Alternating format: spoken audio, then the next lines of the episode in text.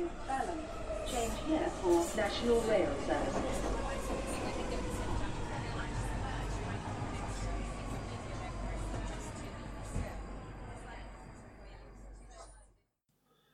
Bine te-am regăsit în stația Londra. Eu sunt Manuel Cheța de la manuelcheța.ro și tu asculti podcastul Un Român în Londra.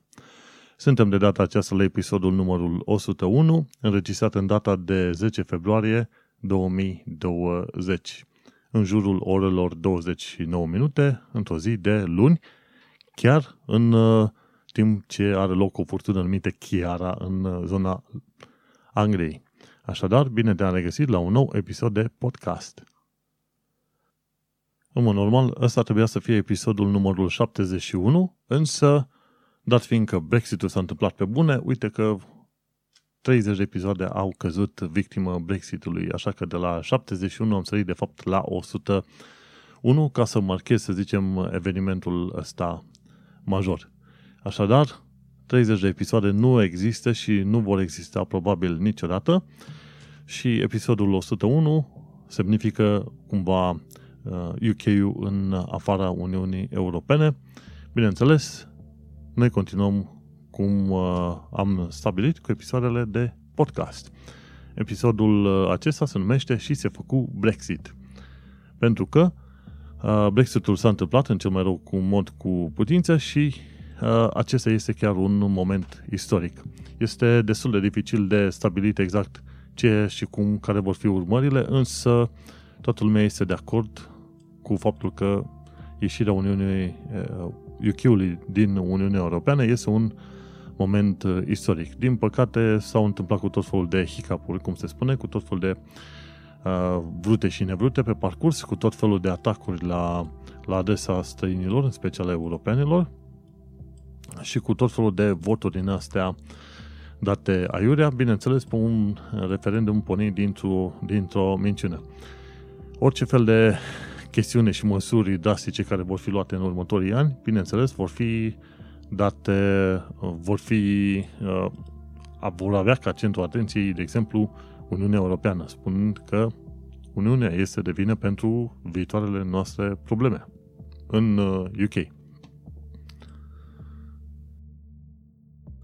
Și așadar vei descoperi că de curând că politicienii din UK sunt la fel ca politicienii din România, numai că sistemul din UK este puțin mai robust și nu se pot face atât de multe uh, chestii uh, răutăcioase, urâte și corupte ca în România, însă oricum se fac. Toată lumea este de acord cu faptul că există corupție și în vest și cum am putut vedea în ultimii câțiva ani de zile de când uh, s-a hotărât Brexitul ăsta, am putut vedea și faptul că există necinste, minciune și așa mai departe și în politicienii din, uh, din vest. Practic uh, sunt cam uh, aceeași apă și pământ.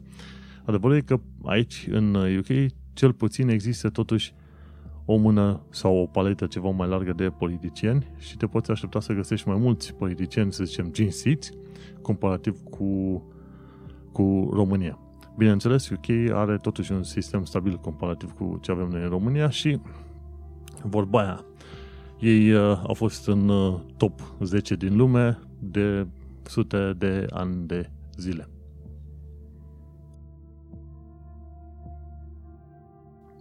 Dacă ei să mă întreb pe mine cum a fost faza asta cu Brexit-ul, cu trecerea, ne-am uitat uh, la știri din când în când, chiar aici în, uh, la televizorul din casă, în mod normal nu ne uităm la știri, dar atunci am vrut să vedem prin jurul orei 11 cum se face trecerea de la UK în Uniune la UK în afara Uniunii.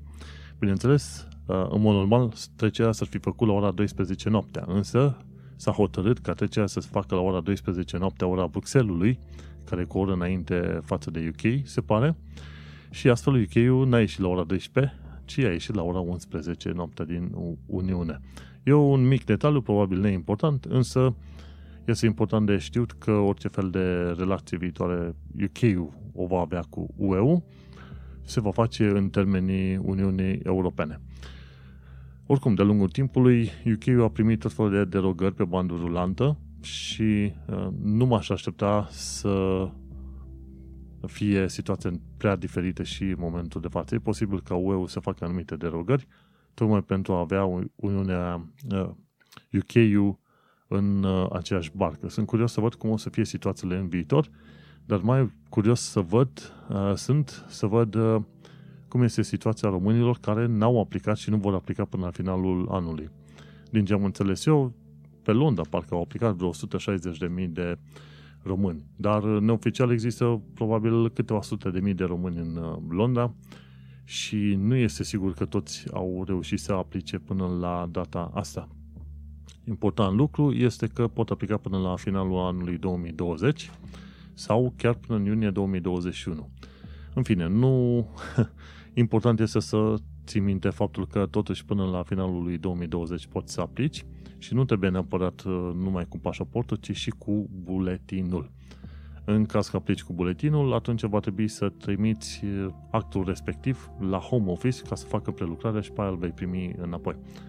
Cu pașaportul este puțin mai repede pentru că are chipul acela integrat și se poate face citirea datelor biometrice mult mai ușor.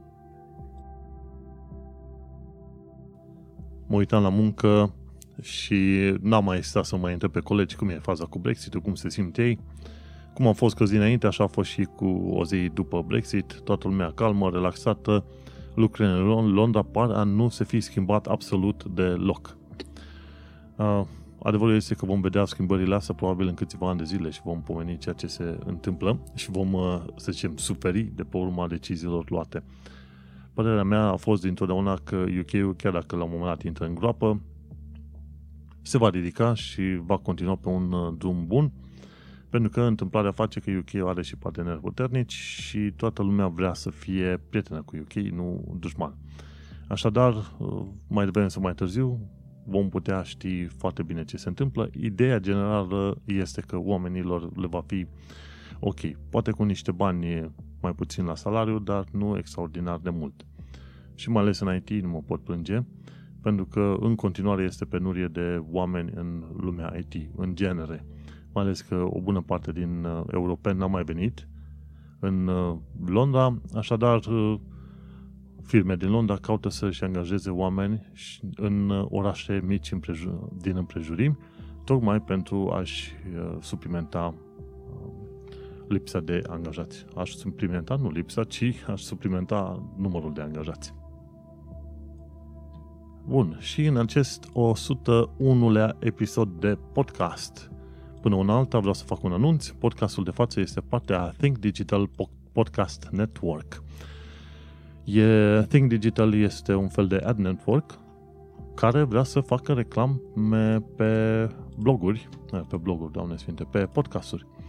Și atunci mi se pare că ar fi teoretic primul, prima rețea de ad network pentru podcasteri și atunci dacă ești în România sau în sănătate, depinde ce situație ai, iei legătura cu thinkdigital.net, vorbești cu oamenii, spui că vrei reclamă pe podcastul și atunci oamenii uh, vor lua legătura cu podcasterii și așa vor continua, să zicem, colaborările. În, primul, uh, în prima șarjă de podcaster care uh, au uh, care participă la acest proiect e și Vocea Nației, este și George Buhnici, Starea Nației, ce mai e? Mi se pare că e și Esca la un moment dat, e Upgrade 100 al lui Dragos Stanca, Catai și bineînțeles sunt și eu un micuț pe acolo, o, o frunzuliță micuță pe acolo. Așadar, nu uita, thinkdigital.net Mergând mai departe, uh, trebuia să fac un episod aniversar, să zic nu știu cum. În fine, adevărul e că o să ajung să fac și un episod aniversar când îmi aduc aminte când am făcut, când am publicat primul episod, să, să zicem. Ideea este că uh, prefer să aniversez mai degrabă cu cărți citite. De curând am terminat de citit cartea Humble Pie, A Comedy of Math Errors, Math Errors, de Matt Parker. Cred că am explicat data trecută ce este cartea asta. Humble Pie și Humble, Humble Pie este o carte care îți arată ce înseamnă să faci niște mici erori de matematică care pot duce la uh, situațiuni dezastruoase. Ca de exemplu, atunci când vrei să pui kerosen în avion și în loc de kilograme zici pounds, care sunt mai puțin de jumătate de kilogram fiecare, și ajungi să pui jumătate din combustibilul necesar. Și așa mai departe. Pentru cine e interesat, interesat nu uita să intri pe manuelcheța.ro Acolo vei găsi show notes pentru episodul de față. Următoarea carte pe care am început de să o citesc este The Friendly Orange Glow sau Plato de Brian Deere. Este practic o istorie a unui calculator mai puțin știut din uh, zona, uh, nu e nici din, din uh, zona de est, a coastei de est, pardon, a SUA, respectiv MIT, Boston și așa mai departe, și nici din coasta de vest, Silicon Valley. E undeva chiar la mijloc, în zona Illinois, și acolo a fost un grup de oameni care au vrut să inventeze ei o mașină de învățat oamenii cum să folosească calculatoarele. Și așa s-a ajuns la sistemul Plato, Programmable, Logical, bla bla. Un calculator care uh, era puțin înaintea vremurilor sare, cu tot felul de uh, dispozitive interesante, cu o tastatură specială. Nu, mă oprisem pentru că auzisem gălăgie pe aici prin casă, credeam că s-a dus câinele în bucătărie și a reușit cumva să se urce pe masă și a desus la ceva. Din uh, fericire era doar uh, proprietarul. Nimic special, nimic interesant, doar o oală trântită, cred că pe undeva pe jos, nici o problemă. Să revenim la emisiunea de față.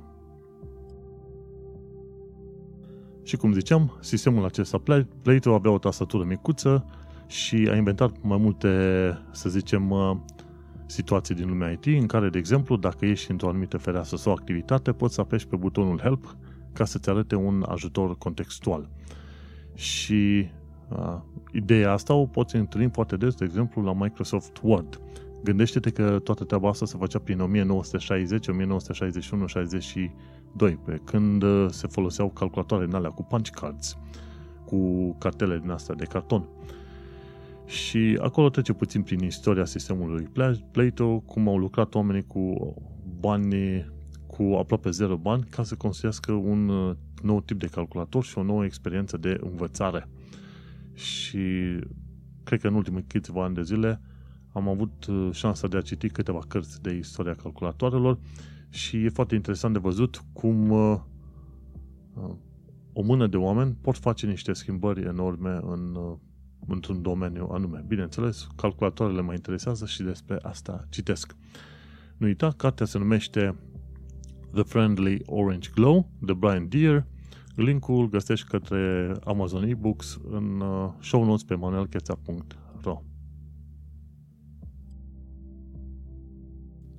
Revenind la accidentul de înainte din bucătărie, camera noastră este lângă bucătărie, așa că orice se întâmplă acolo auzim și noi pe aici ei sau nei, depinde cum alegi. Uh, n-am uh, șters partea aceea din înregistrare. De ce? Pentru că probabil ăsta este și farmecul uh, lucrurilor. Până când să-mi permit un uh, studio al meu, până când să am chef să plătesc pentru un studio și așa mai departe, o să fac de acasă și am să încurc cu oamenii în stânga și în dreapta, sau ei o să mă încurce pe mine în funcție de situații. Și asta o să fie viața. Nu contează, important este că nu mai fac înregistrări la laptop. Dacă e să asculti primul meu episod, primele mele câteva episoade, le-am uh, făcut cu microfonul de la laptop și s-au auzit cum uh, s-au auzit. Acum am uh, tehnică cât de cât mai interesantă, mai fac și prelucrare audio pe fișier. Mă gândesc că se aude suficient de bine. Și revenind, vorba aia, am, am lăsat secvența respectivă sau câteodată când câinele latră, la secvența acolo, pentru că în felul ăsta mai adaugi, cum se zice, sare și piper uh, fiecărui episod. Nu este totul așa foarte bine polișat, ca să zicem.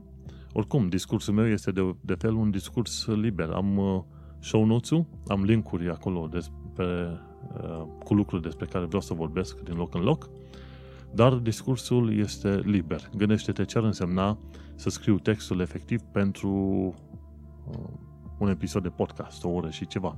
Un asemenea text ar fi extrem de lung, câteva zeci de pagini, poate. Așadar, am show notes și în baza linkurilor ce le-am pus acolo și ce am citit, aberez pe bandă rulantă și mai povestesc din când în când. Hai să mergem mai departe. Uh, la actualitatea britanică, ghici ce am pus prima știre după Brexit. Un nou atac terorist în Londra. Chestii de genul ăsta nu sunt, uh, nu sunt străine și ce nou la atacul ăsta terorist e faptul că a avut loc în zona Streatham. Zonă care este undeva în zona Tooting, unde am stat eu în 2015 când am venit, și cam la vreun kilometru jumate est de zona Tooting. Undeva în zona aia, destul de aproape. Dar, ce vreau să zic, că zona aia este total neimportantă din punct de vedere turistic.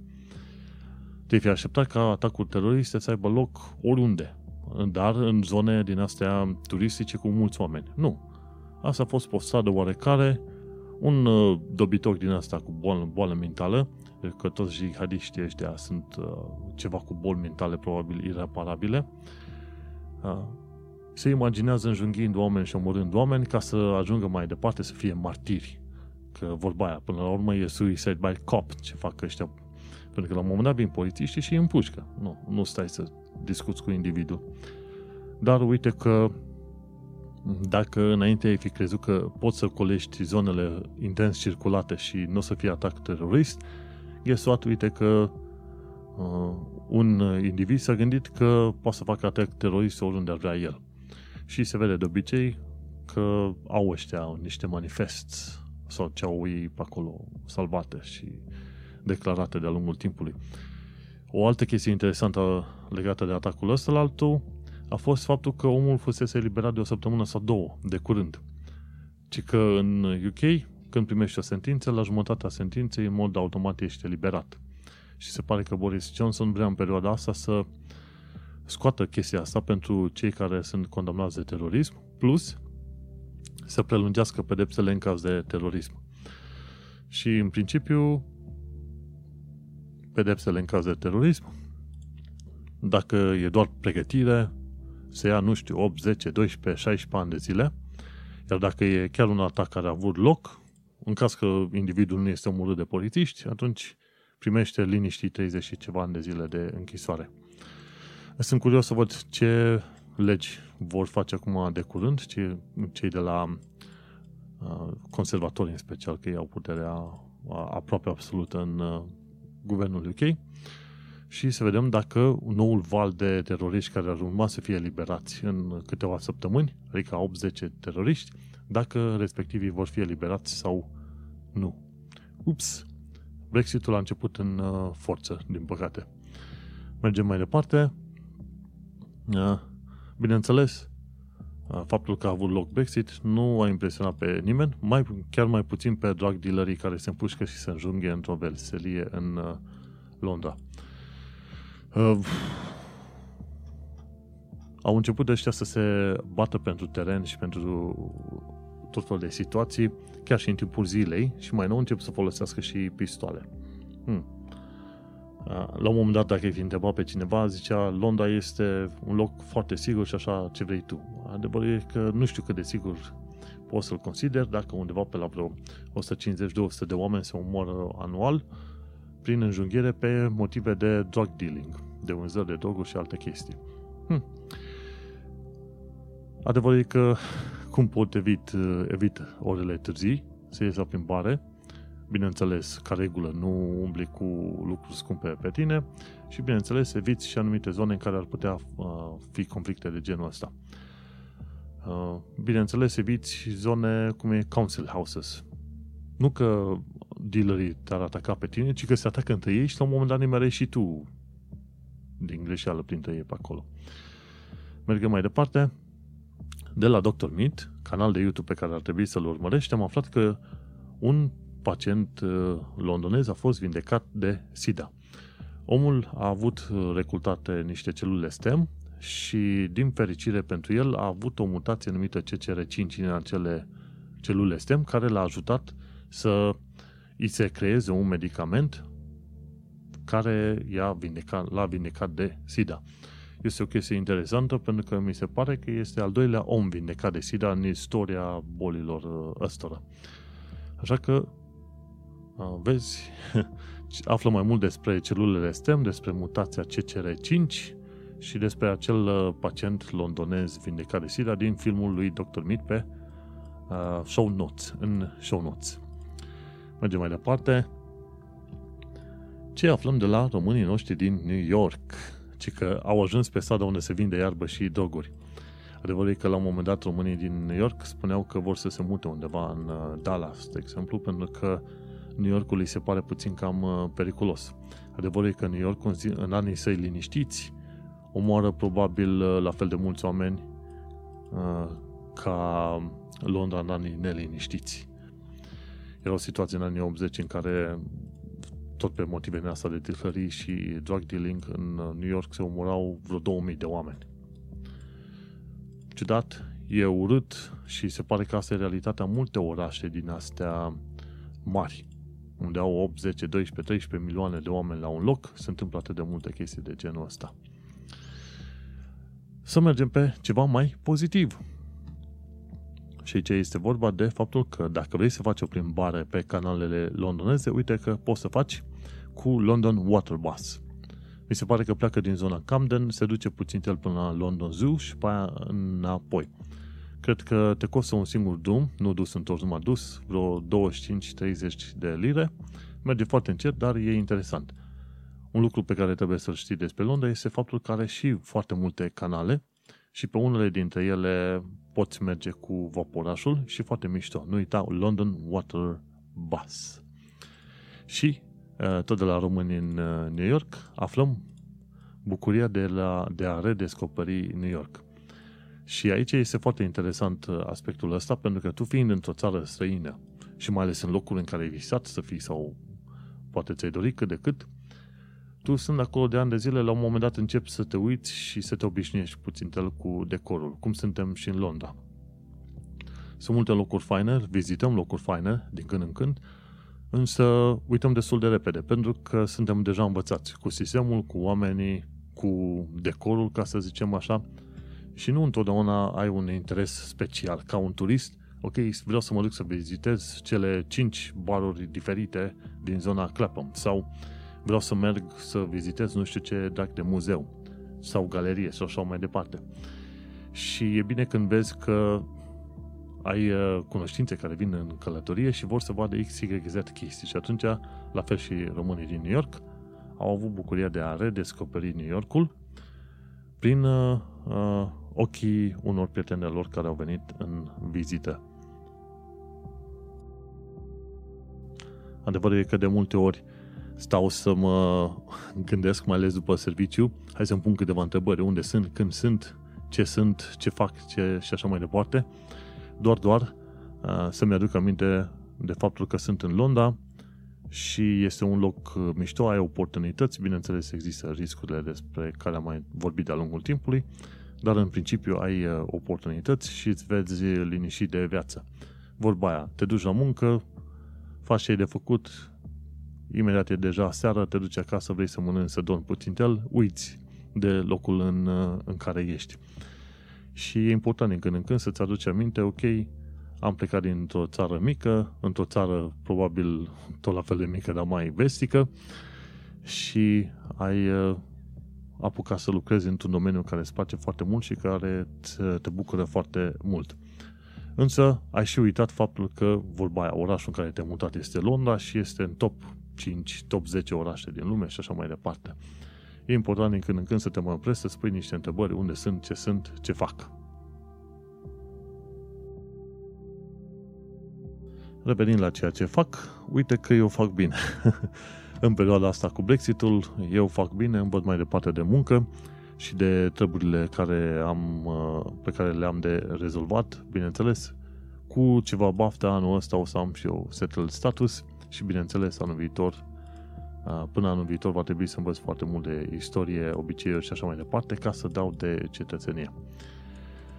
Și un lucru mai puțin știut în ultima perioadă este faptul că un milion de cetățeni UE din Londra au aplicat la settled status. Bine, settled sau pre-settled, pardon. Dintre toți ăștia, 160.000 de români, destul de mulți. Și ce mai aflat pe acolo este că, că grupul cel mai mare de europeni din Londra care au aplicat pentru setul status sunt românii, 160 de mii de oameni. Dar uh, imediat după ei sunt 130.000 de italieni și 100.000 de polonezi. E foarte ciudat, dat fiindcă te-ai fi așteptat ca să fie mult mai mulți polonezi care să aplice pentru settled status. O parte bună dintre ei au preferat să plece înapoi în Polonia. Pe de o parte, Polonia este cică numită mai nou țară de rang întâi, dar pe de altă parte, polonezii au fost ținta atacurilor rasiste și a discursurilor uh, anti-europene de când a început uh, discuția asta cu forumul, cu referendumul pe ideea Brexit. Și nu, discuțiile astea au început în 2014-2013, cam de pe atunci, oamenii uh, polonezi în special s-au văzut vizați și atacați mai mult sau mai puțin direct ci că au fost și 83.000 de aplicații din, uh, de la spaniol, 60.000 de la bulgari, 50, 60.000 de la francezi, 40.000 lituanieni și doar 31.000 de germani. Este curios lucru că, din ceea ce știu eu, Londra ar fi ar trebui să aibă 100.000, 200.000 de germani, nu știu, ceva de genul ăsta, oricum destul de mulți oameni. Și uh, că cei mai mulți cetățeni UE sunt în uh, Newham, 68.000. Și după aia Brent, 63.000. Și nu, ăștia sunt Newham și Newham este nord-est, Brent este nord-vest. Ambele sunt cartiere în care e mai ieftin să locuiești și atunci, bineînțeles, o să te aștepți ca o bună parte și Ealing, care e chiar la nord. O bună parte din ăștia care au aplicat în Ealing, uh, Brent și Newham sunt probabil uh, români. Și mergem mai departe, ci că uh, Security Minister Brandon Lewis a spus că era bucuros că atât de mulți oameni au aplicat pentru schema asta cu settled status. Și el spunea, I want to speak directly to you. This is your home. You are an integ- integral part of our society and we want you to stay. Da, Boris Johnson nu așa se referea când spunea că uh, nu vrea ca cetățenii UE să, simtă, să se simtă ca la ei acasă. Hm, în fine, mergem mai departe și închidem tabul ăsta. Nu uita, poți să citești mai mult despre chestia asta în secțiunea de Brexitoză de pe manuelcheța.ro Și mergem mai departe la o secțiune pe care am numit-o și o numesc în continuare pe scurt din uh, România. Uh, mi-mi place că USR Plus este foarte activ pe România. Deocamdată, pentru mine, USR uh, și Plus pare a fi un partid așa cum ar fi trebuit, un partid vestic, un partid uh, de centru dreapta cum s-au plasat de curând și pare a fi un partid construit din oameni de pe stradă care sunt interesați uh, să facă un lucru bun în, uh, în România.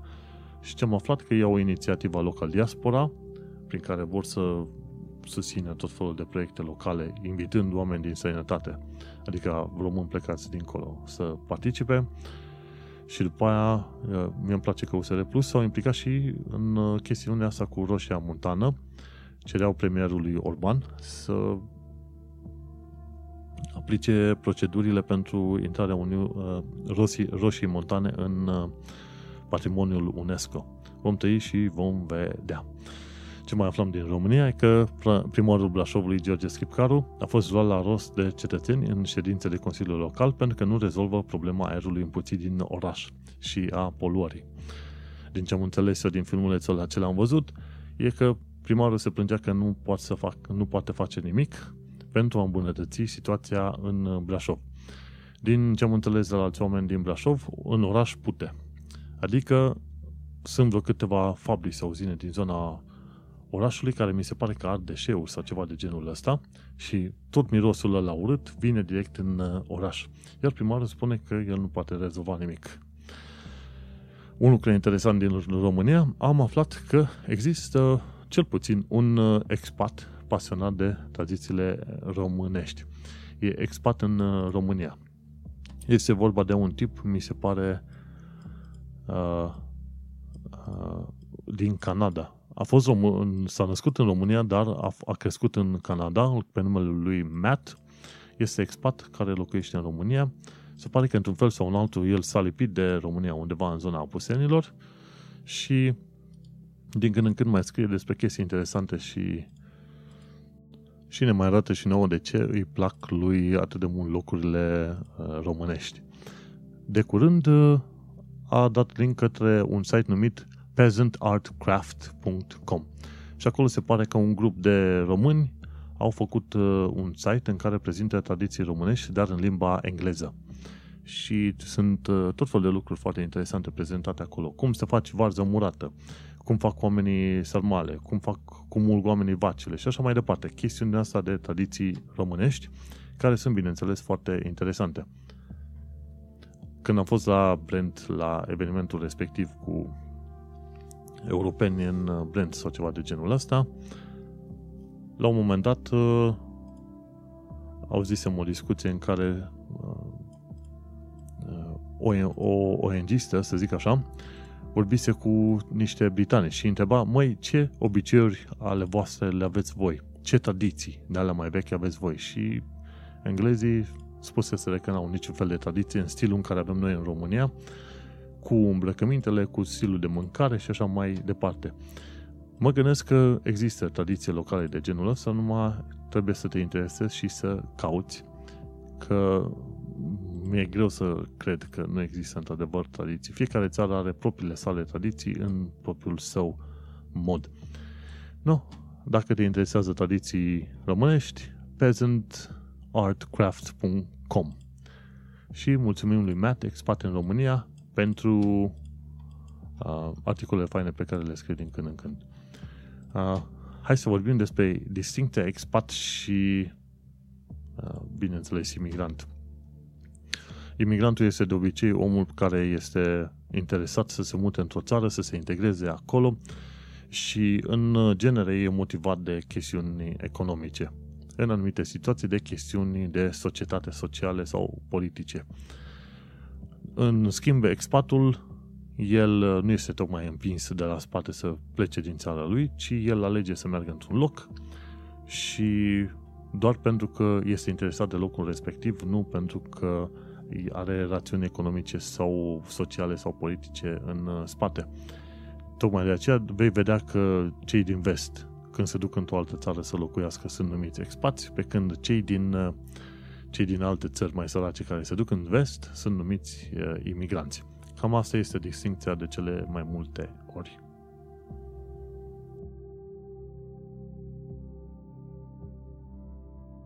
Tot la secțiunea pe scurt din România, mai avem o chestie interesantă numită Maghiarii din Harghita ne arată cum este să fii rasist în România.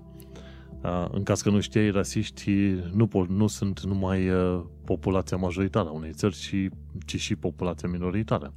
Tocmai de aia și în UK albii pot fi rasiști împotriva negru, dar și viceversa este perfect valabilă, știi? Și ce s-a întâmplat cu maghiarii din Harghita este că mi se pare că la o brutărie au fost angajați doi sri lankezi și cumva uh, ăștia din Harghita maghiarii primind fonduri de la Orban din Ungaria și mergând pe același discurs uh, rasist și anti-imigrație, anti-imigrație de la Orban din Ungaria, bineînțeles s-au sărit pe ideea că acești sri lankezi trebuie să fie hărțuiți, amenințați și așa mai departe și așa că maghiarii din Harghita au făcut scandal și protest ca cei uh, doi sri lankezi să fie dați afară de la brutăria respectivă.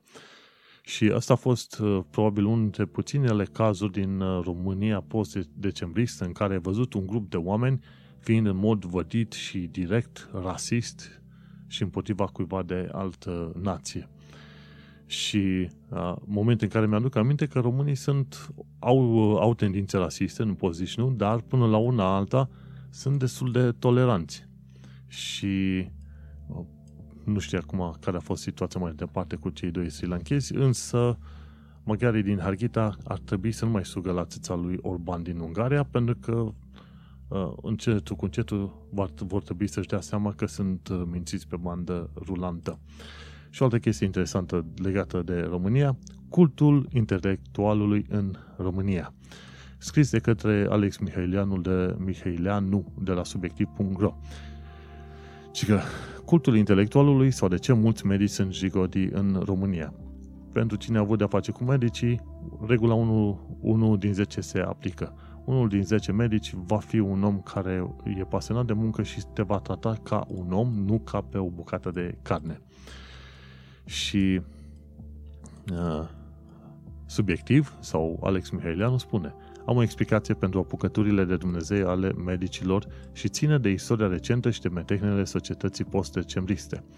Mai exact, mulți dintre aia trecuți de 45-50 de ani sunt jigodii din simplul motiv că au rămas prizonierii mitului comunist al intelectualului român. Și mai departe explică el ce e acela intelectual român și așa mai departe și mai ales despre colegiul medicilor. Și că mizeria de instituție trebuie desființată. Funcționează fix ca Parlamentul. E instituția care oferă literalmente imunitate medicilor. Las că investigăm noi, că știm mai bine cu medicina decât procurorii. Cred că și aia trebuie desfințată, cum zice Alex. Te interesează, poți să citești puțin cel mai departe despre uh, dragii noștri de medici care au ajuns în centrul atenției în ultima perioadă.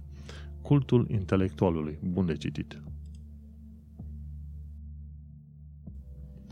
Adevărul e că este foarte posibil ca pe viitor să reduc extrem de mult numărul de știri și chestii legate de România sau din România, dar fiindcă acesta este un podcast legat de viața în străinătate, nu? Și atunci trebuie să-ți propui, să-ți explici cât mai bine ce înseamnă viața în străinătate, cum te miști de colo-colo, cum, e, cum se comportă oamenii față de tine, cum ajungi la un loc de muncă în străinătate și așa mai, mai departe. Am totuși la secțiunea informații practice o chestie legată de ce contează pentru un programator la interviu. Și e un developer, un programator pe care îl urmăresc din America, care spune foarte clar că nu partea tehnică contează, ci contează foarte mult să știi să găsești o soluție, să inventezi o soluție, să fii om care lucrează cu ceilalți oameni, nu închis în uh, tine. Uh, partea de coding, la fel cum uh, învăț și eu pe developerii junior de la muncă, partea de coding este doar o mică parte din ceea ce înseamnă să fii developer. Tu ești un om care creează soluții, un om care lucrează cu alți oameni și un om care îi înțelege pe alți oameni pentru a crea niște soluții, pentru a-i ajuta pe oameni să aibă un uh, program, un software care să îi uh, ducă dincolo de tascurile ce le au de făcut. Mergem mai departe, tot la informații practice, am o chestie numită Delay Repay. Și Delay Repay îți dă o parte din bani înapoi. Și practic ce se întâmplă, uh, cum suntem noi în sud-estul Londrei și folosim South Eastern, trenurile South Eastern, uh, la un moment dat întârzie. Dacă întârzie între 15 și 30 de minute, poți să te duci pe site-ul lor, pe pagina lor Delay Repay și zici, ok, vreau să-mi plătiți înapoi o parte din bilet pentru că am întârziat la muncă din cauza voastră. Și mi se pare că despăgubirile maxime sunt probabil biletul în sine și cam atât, nimic mai mult. Eu am făcut procesul numai ca să mă distrez să văd cum este.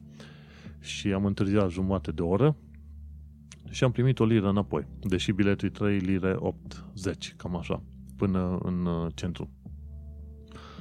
Și practic procesul care este? Te, dă, te baci pe pagina lor Delay Repay, notezi niște detalii, cum e timpul, în care, uh, timpul la care ai plecat, cu ce te ai plecat și așa mai departe. După aia trebuie să urci o imagine din contul tău de la TFL. Dacă nu ai o imagine din contul de la TFL să-ți arate istoricul de transport, atunci nu cred că o să poți uh, cere bani înapoi pe călătoria respectivă. Și nu uita, istoricul pe uh, contul TFL, Transport for London, se actualizează abia o dată la 24 de ore sau maxim 48 de ore. Deci dacă astăzi ai întârziat, abia de mâine încolo poți să faci cererea de plată înapoi. În fine, eu am primit o liră înapoi, m-a distrat fenomenul, în principiu există situația asta, în 3 sau 4 zile am primit acea liră înapoi. Adevărul este că am depus mai mult efort decât lira aia care mi-au trimis-o ei. Nu, continuăm. Am avut o experiență, nu o să mai repet pentru că despăgubirea n-a fost suficient de mare și așa mai departe. Efortul a fost puțin cam prea mare. Lira aia o să folosesc cu drag. nu știu când și cum. Apropo de lire, ci că au scos ăștia niște vreo 50.000 de monezi cu Brexitul și au dispărut toate. La nici 24 de ore, uh, site-ul trezoreriei a, a anunțat faptul că nu mai au monezi. Și dispăruseră. Erau vreo 60 de lire o monedă de 50 de pi de cenți care spunea dreptate, onoare, prosperitate, bla, bla, bla. Minciuni din asta politicianești. Aș fi vrut să prind și eu o monedă din aia, zic, uite, băi, momentul istoric am fost acolo. Dar uh, n-am prins. Poate să prind pe viitor. Cine știe.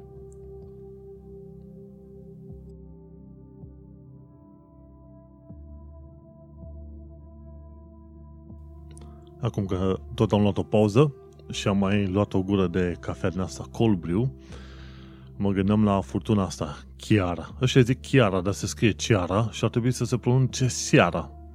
N-am nicio idee ce fac ăștia. În fine, furtuna asta Chiara a bătut atât, atât de tare încât uh, la venirea de la stația de tren mi-a făcut uh, umbrela zob. Mâine va trebui să cumpăr umbrelă nou-nouță. Și gândindu-mă la furtuna asta, este foarte interesant de văzut cum arată furtuna când ești în șard, uh, la etajul 7.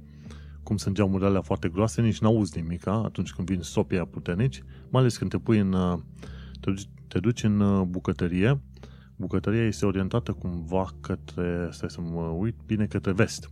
Și vezi și apusul. Și este foarte interesant că vezi că soarele apune și mai bine și cât un vânt asta puternic aruncă stropii de la furtună pe geamuri. Foarte interesant. Câteodată vin oameni în bucătărie numai să facă poze apusului de soare. Bineînțeles, fiind la etajul 7 în șart, ești aproape jos-jos de tot, n-ai nicio problemă. Dar priveliștea este de, uh, să zicem, uh, invidiat, ca să zicem așa. În fine, în perioada asta este o furtună destul de mare și sper să nu mă ude din nou cum a udat ieri, uh, ieri, aseară, astăzi, și să sper că reușesc să găsesc o umbrelă suficient de bună și de puternică. Adevărul e că dacă stau să mă gândesc, poate doar o dată pe an vezi câte un vânt puțin mai puternic. Londra nu are evenimente extreme așa de multe, știi? Așa că e, e, e o vreme și o perioadă de supraviețuit numai bine, de supraviețuit, pardon, de trăit numai bine. Temperaturile nu sunt extreme în Londra și nici evenimentele nu sunt extreme. Evenimentele, furtunile și așa mai departe. Mai am în show notes uh, o serie de chestii, însă nu am să trec și pe la ele. De exemplu, Coveși este în fruntea Parlamentului Parchetului European, foarte bine, felicitări. Cei de la Recorder au făcut un reportaj despre dorul românilor de țară, o tonă de români care sunt plecați, primesc uh, inclusiv saci de cartofi de la ei de, de la țară, de acolo. Și mi s-a părut uh, foarte, foarte hilară toată situația asta că vorba aia, uh, cartofii britanici sunt, uh, nu sunt buni. Hm, mituri. Mergem mai departe, uh, apropo de mituri, ca să zicem așa, de exemplu, partenera mea a făcut la un moment dat mâncare cu ingrediente, bineînțeles, englezești, britanice. Și venise la un moment dat cineva o rudă în vizită, am mâncat, i-am spus că e mâncare românească, i-a plăcut, a fost extrem de fericit omul și Uh, când i s-a spus că toate ingredientele erau de la un magazin din uh, magazinul asta din Londra, as, da, nu-i venea să creadă. Du-te mă, că astea sunt ingrediente românești. Du-te mă, ia, gustă din nou și vezi cum e. Faptul că nu poți face mâncare românească cu ingrediente străine este un mit. Bineînțeles, sunt anumite chestiuni care le găsești numai prin România, ceva fumat, bine făcut, da în principiu vrei să gătești, poți să gătești foarte bine cu ceau și uh, britanicii. Mergem mai departe, ce este camera lorzilor din Parlamentul UK? Și camera lor, în camera lorzilor, de fapt, sunt oameni care nici măcar nu sunt votați. Interesantă uh, situație, dar asta e. Și lupta de 1000 de ani dintre Franța și Anglia, partea a doua. Ei, chestia aia trebuie să o vezi pentru că, practic, rivalitatea asta dintre francezi și englezi care a durat uh, mai bine de 1000 de ani, din anul 800-900 și până în 1800 și ceva, a dus la uh, crearea lumii noi, așa cum o știm noi. Pentru că așa, astea două țări au împărțit regi la un moment dat. Au fost perioade în care Anglia a condus Franța, după aia a fost perioade în care uh, regi francezi conduceau Anglia și așa mai departe. A fost un amestec incredibil țările astea s-au înalmat puternic și țările din jurul lor s-au văzut nevoite să se înarmeze și ele și așa mai departe a continuat totul, uh, toată încrengătura asta de-a lungul uh, istoriei și bineînțeles și războaie și alte chestii în asta. De interesant de văzut cum rivalitatea din două, dintre două țări a dus la schimbarea landscape-ului, ca să zicem așa, pe toată planeta. Și mai e, învață limba engleză, etc. Dacă te interesează, dai click pe manuelcheța.ro și vezi la secțiunea de învățat de limba engleză o tonă de chestii. Ce trebuie să ții minte este că intonația silabelor și cuvintelor contează enorm în limba engleză, în uh, engleza britanică. Un lucru pe care vrei să-l ții minte și va trebui să-l ții minte este că engleza americană și engleza britanică sunt foarte diferite. Mai ales când ajungi să stai de vorbă și să locuiești mai mult, de exemplu, între englezi, între englezi britanici. Și uh, nu e vorba numai de anumite expresii folosite, nu e vorba numai de anumite cuvinte care sunt folosite în alte contexte, ci e vorba și de intonație. De exemplu, britan- de exemplu britanicii au, au discursul puțin mai melodios, dar pe de altă parte ei mănâncă silabe și cuvinte și jumătăți de cuvinte pe bandă rulantă. Pe când America, uh, americanii au o engleză ceva mai fonetică. Acolo pronunți cam toate silabele, știi? Cam asta e unul dintre marile diferențe în ceea ce privește pronunția. Și nu au o intonație așa de, să zicem, flexibilă pe cum au britanicii. Astea sunt niște nuanțe pe care nu prea le prinzi așa decât dacă stai o perioadă bună sau dacă ești uh, foarte atent la ce se întâmplă în jurul tău în uh, Marea Britanie. Așadar, nu uita, engleza americană e ceva mai fonetică, pe când asta britanică e ceva mai laxă, și sunt silabe și întregi părți de cuvinte care pur și simplu sunt pronunțate total diferit. Știi ce nu se pronunță diferit? Evening Standard. Ba nu, că și asta se pronunță uh, foarte diferit. Am, uh, am știri din ultimele două săptămâni din Evening Standard. Ca să vedem și noi cum este viața în uh, Londra și despre ce se mai bat câmpii pe aici. De exemplu, uite, pe 27 ianuarie 2020, înainte Ah, înainte de Brexit, am aflat că în uh, Lewisham, în zona Lewisham, s-a deschis un uh, Migration Museum, un muzeu al migrației. Și chiar unde era înainte un magazin H&M în Lewisham, acum este un muzeu al migrației. Este foarte interesant de văzut. Este des, uh, condus, muzeul este condus de către Sophie Henderson și speră să prezinte migrația din punct de vedere obiectiv și oamenii să învețe câte ceva. Ci că 15 milioane de oameni trec zilnic, uh, zilnic, pardon, trec anual prin acel uh, mall. Hmm, interesant. Uh, nu uita, Migration Museum în uh, Lewisham, dacă ești prin zona respectivă, why not? Pit, fugi pe acolo și vezi cum este treaba. Mergem mai departe pe miercuri 29 ianuarie am aflat, m-am uitat la chestii de proprietăți, m-a interesat să văd și eu mai multe chestii. De exemplu, am aflat că Art Deco revine în uh, Londra. Ci că uh, Art Deco is back for the new Roaring Twenties. Toată lumea zice cu Roaring Twenties. Hmm, interesant. Și uh, vreau să văd și eu care este treaba asta cu Art Deco. Se pare că odată ce Uh, ce mai îmbătrânești, uh, cumva orientările ți se schimbă. Dacă înainte nu m-ar fi interesat arhitectura deloc, acum, acum mă interesează. Dacă înainte la filme nu mă interesa decât să văd de explozii, gloanțe și alte chestii, acum mă interesează puțin și scenarii și alte chestii. Uh, înainte nu mă interesa istoria, acum mă interesează destul de mult. Probabil după ce treci de vârsta de 30 de ani de zile, se întâmplă undeva un declic în creierul tău și încep să te intereseze chestiuni ceva mai uh, mai durabile, ca să zicem așa. Și uite că am citit și eu puțin despre Art Deco, practic o arhitectură în asta mai colorată, mai veselă, cu mai multe linii, linii ondulate, ca să zicem așa. Eu, care sunt zero arhitect. Dar a fost interesant de văzut că în ultimele câteva decenii, tot felul de concerne, ONG-uri și așa mai departe, au încercat să reînvie, să zicem, arhitectura asta art, art deco. Și n-am știut treaba asta Și ci că în sistemul Art Deco este și în Tooting Broadway un, uh, um, nu teatru, cum îi zice fratele meu, o cinema foarte veche. Am trecut de multe ori pe acolo și arăta mai ciudățel așa și m-a, mi s-a părut foarte interesant că a rămas uh, chestiunea arhitectonică încă de mult timp, adică din anii 20 așa. Și uh,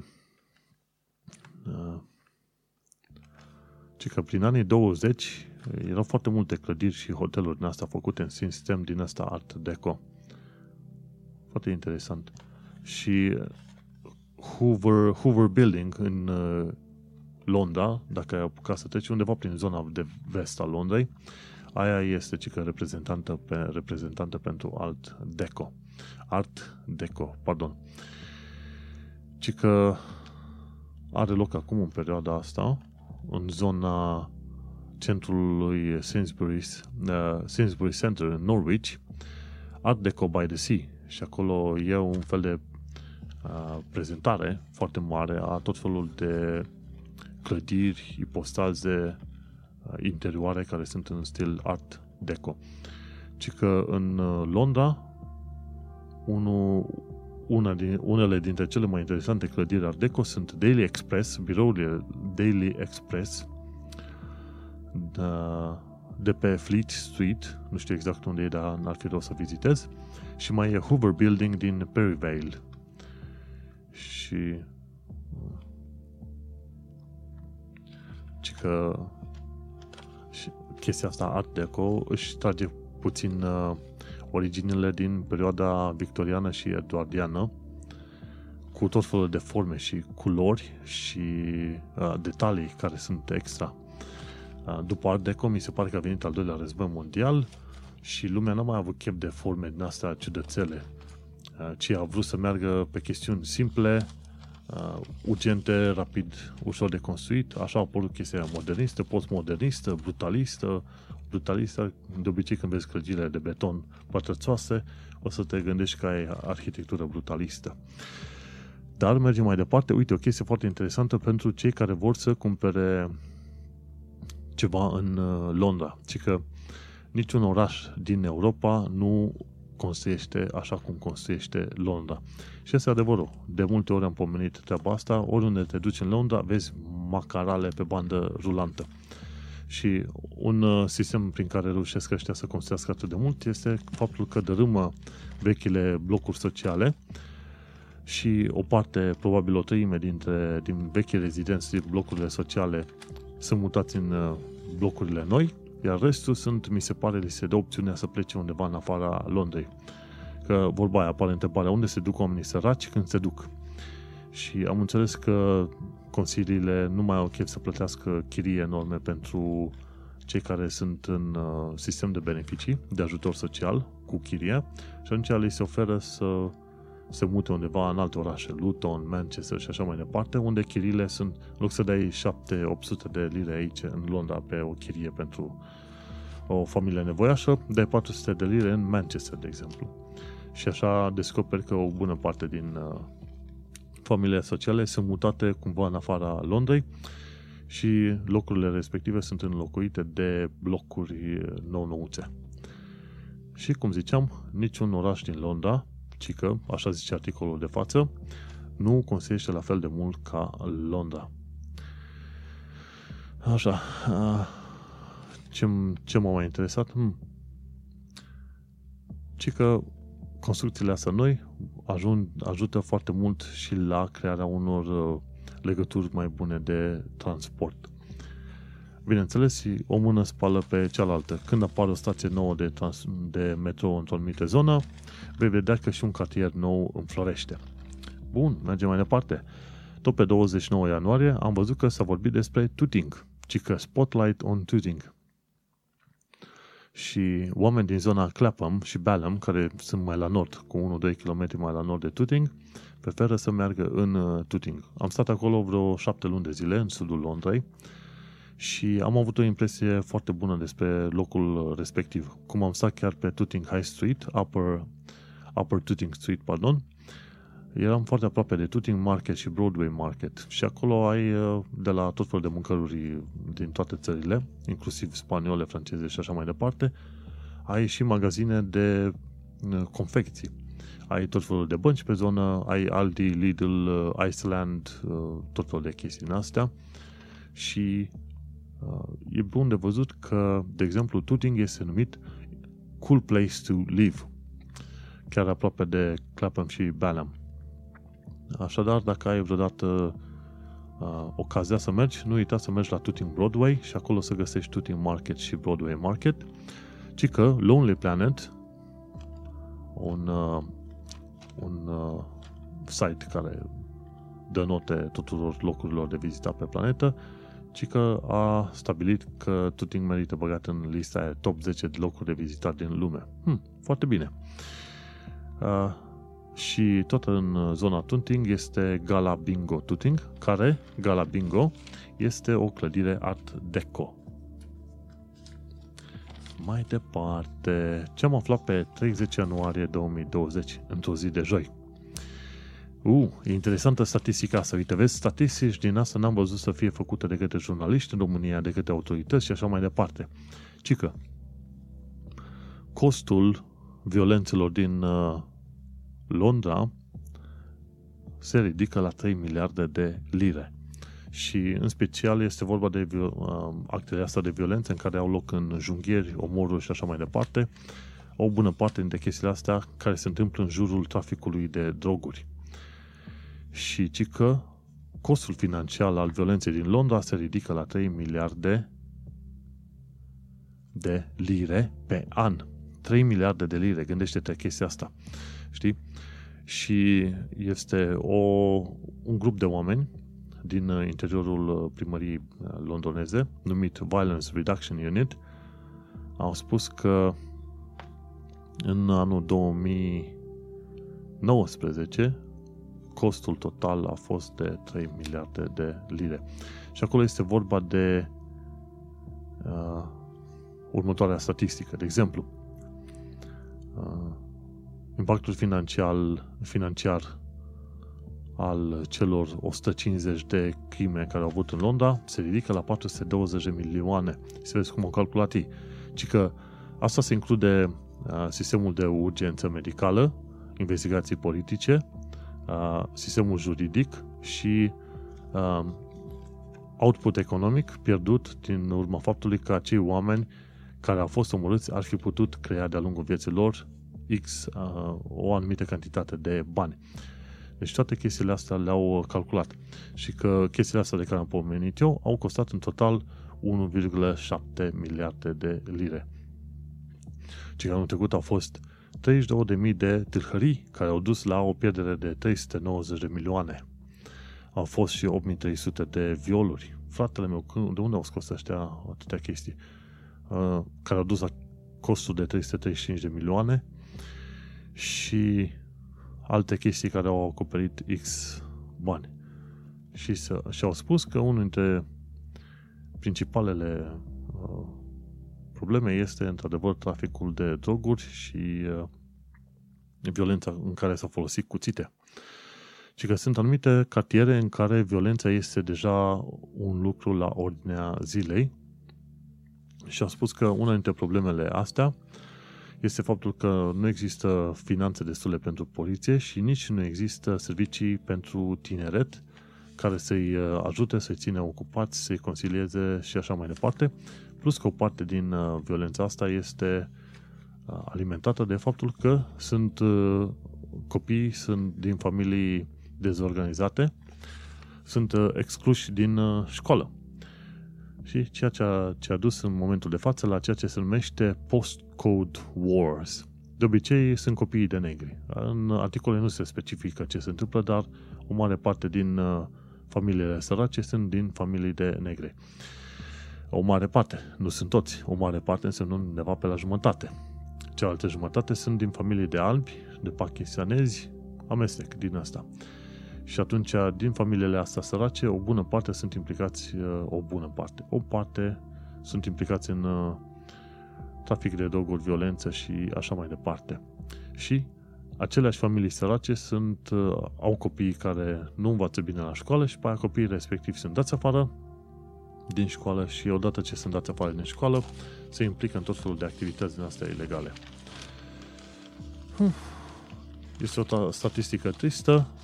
Vedem cum o scoate primarul și nu numai primarul, ci, ci și guvernul Boris la capăt cu toată povestea asta. Pe bine 31 ianuarie 2020, când a avut loc Brexitul. Farewell, but not goodbye. Și asta e adevărul, eu, a fost o zi tristă, în fine vom trăi și vom vedea. și, de exemplu, uite, zice, Introducing the officially United Kingdom Brexit Silver Coin. Secure yours today for just 60 pounds. Și acum era moneda aia specială uh, pentru ieșirea din Uniunea Europeană. Peace, prosperity and friendship with all nations. 60 de lire uh, costă o asemenea monedă. Aș fi dat banii ăștia, dar de unde? Tot au dispărut. Când m-am uitat pe site, au dispărut. Și nu, vedem dacă mai găsim deodată monezile astea. Cred că monezile astea se vor vinde extrem de scump în uh, viitorul apropiat. Și mergem mai departe. Am salvat o pagină din ziar care arată tot felul de concerte ce au loc prin Londra în, uh, în uh, vara anului ăstuia. E bine că anunță din timp, în primăvară-vară. De exemplu, e Peter Frampton, e Dita Fortis, cine Adea Botticelli, Bocelli, pardon, doamne sfinte, Bocelli, Beach Boys și așa mai departe, Simply Red. Ei, cu toate că se întâmplă Brexit-ul și așa mai departe, gândește-te că Londra dacă vrei să mergi la partiuri sau la concerte sau la teatre, are atât de multe evenimente încât uh, ar fi greu să le listezi.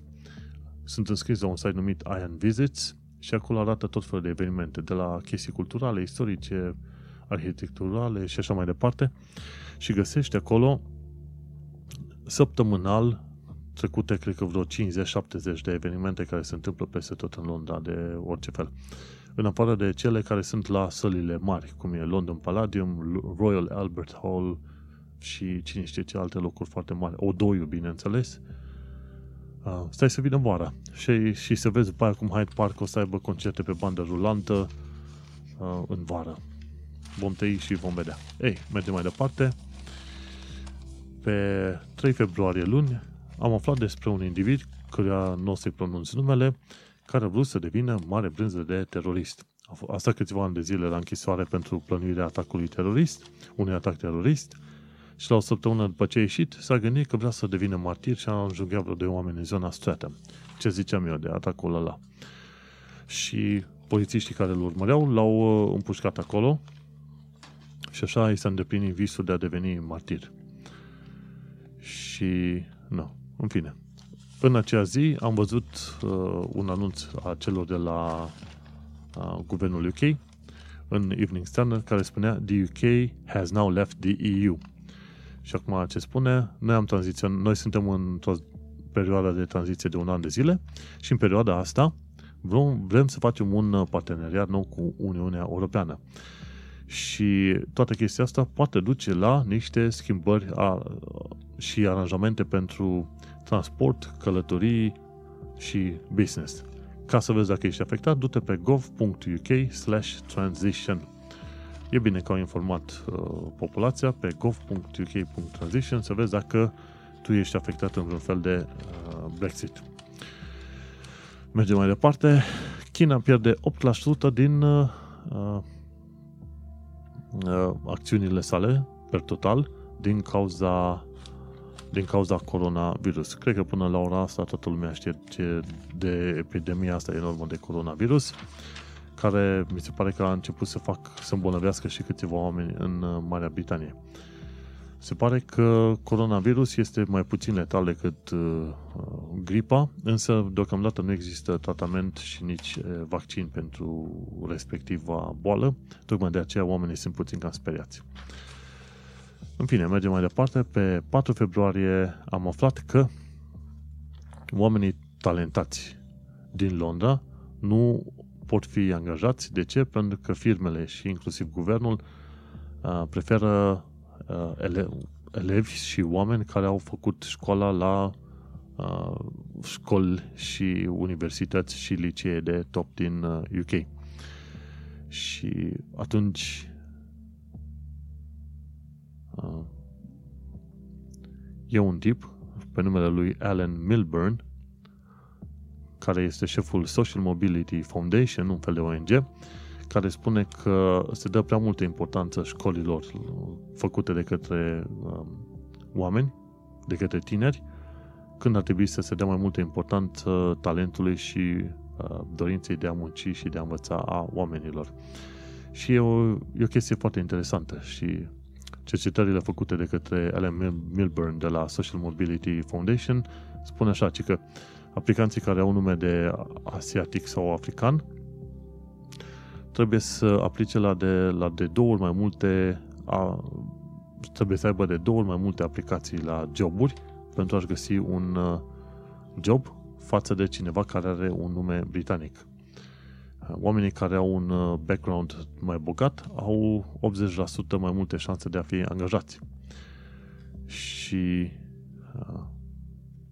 8 uh, din 10 angajați la guvernul britanic provin de la 24 de universități, de universități din grupul Russell, Russell Group. Group. Și chestia asta se întâmplă și în firmele de, uh, de, asta, de avocați.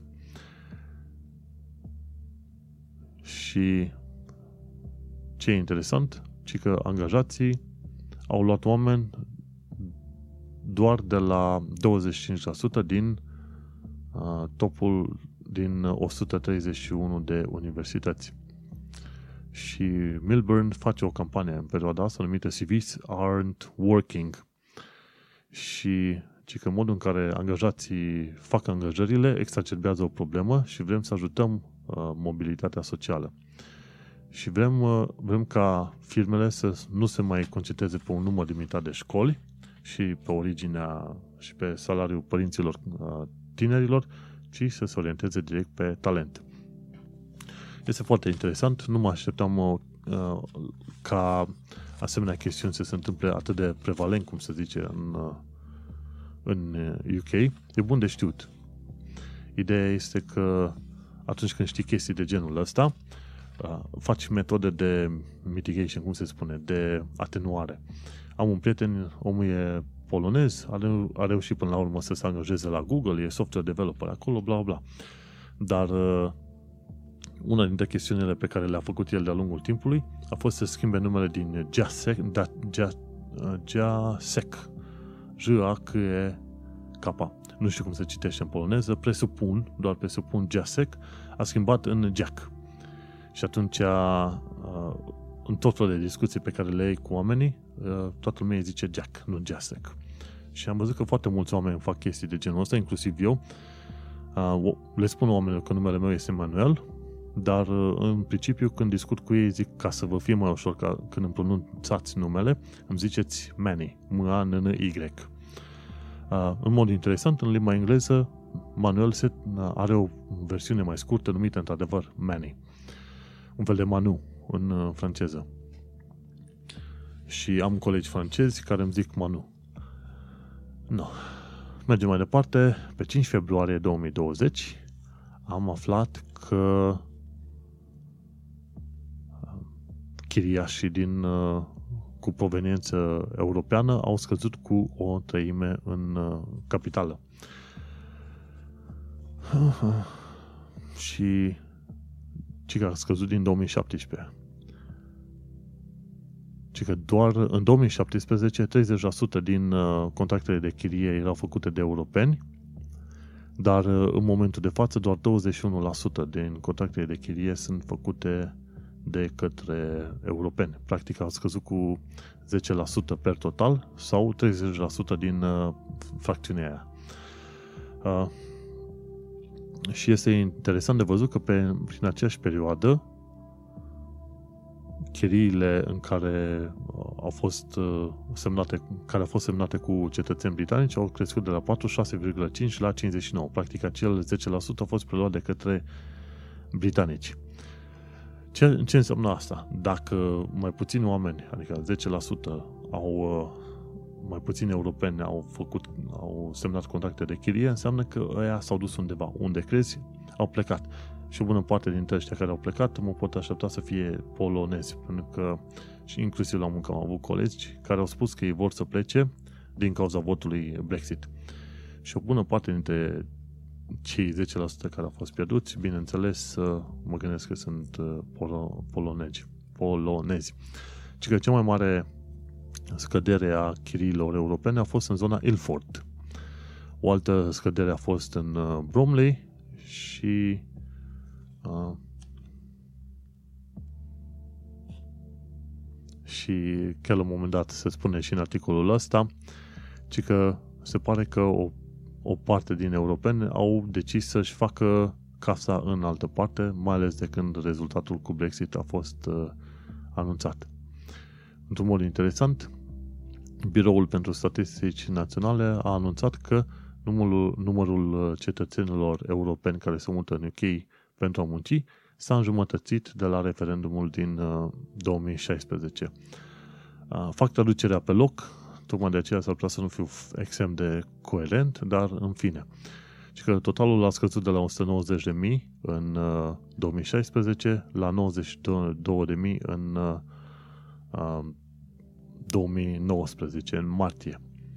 Păi, normal, când s-a văzut chestia asta și mai ales discursul antimigraționist al uh, Tories, îți dai seama că mulți au zis, ok, nu vreau să mă duc într-un loc în care mă simt, uh, mă simt intrus. Și ci că tot în data de 5 februarie am aflat că riscul unei recesii, recesiuni în UK a scăzut și scade foarte mult. De ce? Pentru că se pare că după ce s-a hotărât uh, situația Brexitului și că Brexitul chiar va avea, uh, economia a avut un uh, semnal de creștere, ci că PMI index a crescut de la 50 în la 53,9 și fiecare, fiecare număr peste 50 înseamnă că economia britanică crește. Și și mediul de afaceri și mediul politic, se pare că sunt de acord că UK-ul, de fapt, deocamdată va începe să o ducă din ce în ce mai bună. Bine.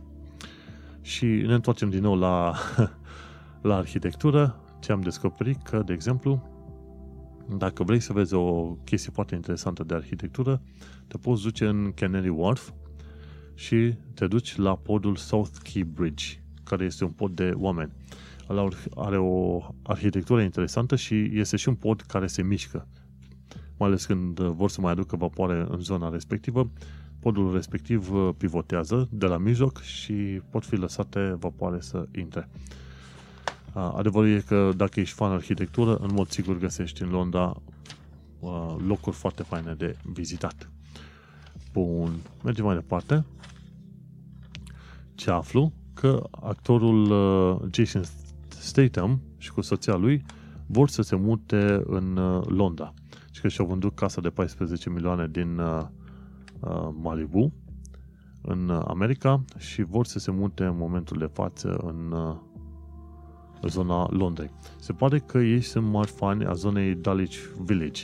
Zona Dulwich Village mi se pare că este o zonă, să zicem, un sat din ăla, dar un sat mai bogat puțin el.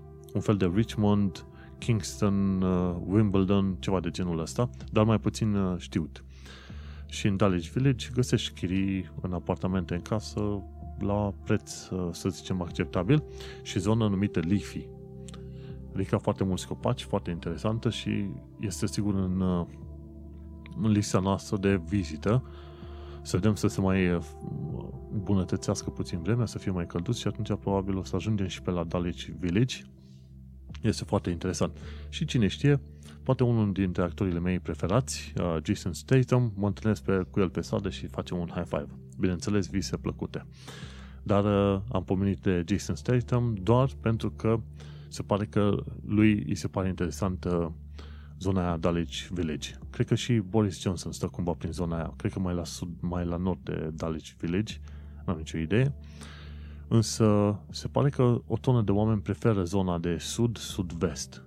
Din ce am înțeles eu, zona de sud și sud, nu chiar sud-vest, ci sud-vest în principiu, este cam uh, cea mai bogată zonă din uh, Londra. Sau o altă zonă bogată și foarte interesantă este, bineînțeles, Isle of Dogs sau Canary Wharf. În Canary Wharf acum de, uh, au ridicat niște blocuri turn unde o garsoniere vreo 500.000 de lire și un apartament cu 2-3 camere, în funcție de unde nimerești, te poate ajunge și pe la vreo 2-3 milioane de lire. Bineînțeles, nu mulți oameni își permite așa ceva, dar cine știe, poate ești întreprinzător și îți place să stai într-un bloc turn, poate strângi banii aia în ceva timp, după ce vinzi mai multe proprietăți la un loc și așa mai departe. Oricum, ideea e că Londra are și zone ieftine, cum e Ilford, Dagenham, Lewisham, poate chiar și Bethnal Green, și are și zone mai scumpe. Te poți duce oriunde ai vrea tu să mergi. Important e să găsești un loc care îți place și cu care te uh, asimilezi sau te sincronizezi, ca să zic așa. Să nu uităm că Londra, în funcție chiar și de la cartier la cartier, are și arhitectură diferită și zici că te-ai dus într-un oraș cu totul uh, nou. Nu te plictisești când vizitezi locuri noi în, uh, în Londra. Oriunde te duce, te duce, în mod sigur găsești chestiuni puțin uh, diferite și foarte interesante. Și aici ar veni partea în care vorbesc cu cineva și am un interviu cu cineva. Ei bine, n-am apucat să fac asta încă, voi face curând, foarte curând, n-am uitat și uh, mă gândesc că aș vrea să știu, de exemplu, părerea unor uh, români care au votat uh, Brexit. Va trebui să pun uh, pe Facebook sau pe Twitter un mesaj din asta care să povestească puțin el sau să întrebe oamenii de ce au votat Brexit. În special mă interesează de ce românii din uh, Londra și UK au votat Brexit. Ar fi foarte interesant de văzut, uh, uh, să zicem, motivele din spatele unui asemenea vot. Și în plus, dacă am să fiu suficient de harnic, am să pun un survey pe în, în show notes și am să rog oricare ascultător să răspundă la acel survey ca să știu și eu cine sunt ascultătorii mei. În principiu am să cer, am să cer detalii, de exemplu, uh, sexul, școală, vârstă, etc., locație, ca să-mi dau seama cât de cât cine mă ascultă pe mine, dar adevărul este că cine mă ascultă pe mine, în mod sigur, sunt oameni deștepți și care știu să dea clicuri și să stea pe internet. Oricum, uh, ideea este că o să am nevoie de informații de genul ăsta, mai ales că sunt în rețeaua asta a celor de la Think Digital. Nu uita, mă găsesc și în lista lor pe thinkdigital.net și uh, vreau să le transmit ceva informații puțin mai uh, exacte, dar în principiu le-am spus, ok, pe mine mă ascultă oameni inteligenți. Și cam uh, atât am avut de zis în acest episod 101. Tararam tam. Bun, am ajuns la finalul episodului numărul 101. Eu sunt Manuel Cheța de la manuelcheța.ro și tu ai ascultat podcastul Un român în Londra. Tu ai ascultat episodul numit Se făcu Brexit. Îți mulțumesc că m-ai ascultat. Ne auzim pe data viitoare. Pa!